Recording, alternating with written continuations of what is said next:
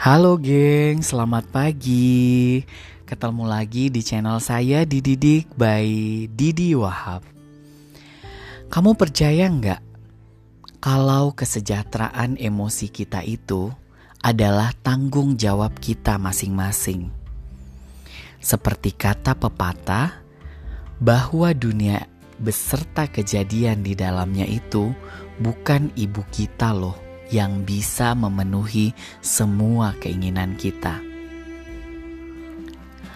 Pada podcast kali ini, saya kasih judul "Tidak Tahu, Tidak Mau Tahu, dan Tidak Cari Tahu". Kita lanjut ya. Saya yakin kita semua pernah mengalami apa yang dinamakan kekecewaan tapi, sekali lagi saya mengutip peribahasa yang mengatakan, apa pun yang tidak membunuh kita pasti akan membuat kita lebih kuat.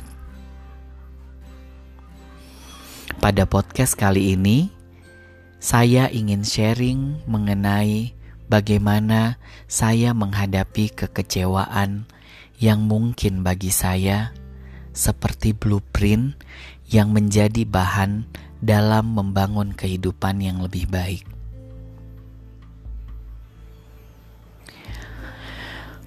Mungkin paling banyak kekecewaan terjadi itu di atmosfer mencintai seseorang, dan kadang itu terjadi karena hal yang paling mendasar, yaitu ketika seseorang di antara keduanya memiliki level cinta yang lebih besar daripada yang lainnya. Ya, kamu gak salah dengar kok. Kadang di antara dua orang yang saling mencintai, ada yang memiliki cinta yang lebih besar, sedang yang satunya lebih sedikit. Bahkan, ada pula yang sampai menganggap hubungan cinta itu tidak lebih dari sekedar alat komoditi yang bisa diperdagangkan, atau sekedar barang yang hanya memiliki price tag. Cuman, perbedaannya ada yang pandai merekayasa sehingga menjadi abu-abu, alias tidak diwarna putih ataupun diwarna hitam.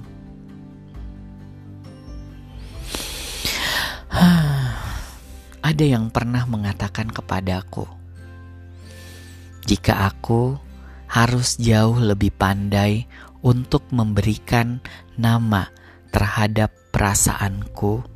Pada seseorang. Karena rasa itu sifatnya abstrak dan harus didefinisikan. Contohnya nih, sekedar suka itu jauh berbeda dengan rasa mengagumi seseorang. Bahkan, cinta yang ingin terus bertemu dengan orang itu sangat jauh berbeda loh jika disandingkan dengan perasaan cinta yang lahir hanya dengan mengetahui kalau orang yang kita suka itu dalam keadaan baik-baik saja. Coba ya, jika kamu menghubungi orang yang kamu sayangi, terus dia telat atau lupa membalasnya, apa yang kamu rasakan? Jika kamu kesel, apalagi sampai marah, mungkin kamu bisa cek lagi deh nama dari perasaan kamu itu apa. Karena menurut saya, cinta sedikit pun tidak berteman dengan amarah. Banyak juga loh yang dengan buramnya mengatakan bahwa hatinya terluka akibat orang yang dia cintai. Tapi, jika kita melihat konteksnya lebih dalam dan lebih hati-hati, coba tanyakan hatinya. Apakah yang terluka itu adalah hatinya atau egonya yang tergores? Tidak sedikit juga orang melakukan hal-hal yang mengekang, tapi dia mengatasnamakan cinta. Padahal, asal kamu tahu bahwa cinta itu tidak memerlukan tali dan akan terikat dengan sendirinya. Kamu sering mencari tahu nggak apa pun yang orang kamu sayang itu lakukan? Bahkan nih, mungkin kalau bisa, kamu memasang CCTV untuk bisa tahu apa yang mereka perbuat. Tapi, boleh nggak kamu jawab? Apakah yang kamu lakukan itu hanya sebuah keingintahuan? Atau itu adalah bentuk interogasi? Bahkan ada istilah ghosting kan? Tapi, sekali lagi aku katakan padamu, ada baiknya kita tidak tahu, tidak mau tahu, dan tidak cari tahu atas apa yang orang kita sayang itu lakukan. Karena jika dia memang cinta, dia pasti tahu kok bagaimana menghargai hubungan kita itu. Atau nih, memang kamu udah siap untuk lebih terluka kalau tahu. Boleh nggak aku bertanya lagi sama kamu? Mana yang lebih menyakitkan menurut kamu? Di saat kita sedih dan masih bisa meneteskan air mata, atau saat kita merasakan sakit hati dan ingin menangis, tapi tidak bisa lagi mengeluarkan air mata, yang mana?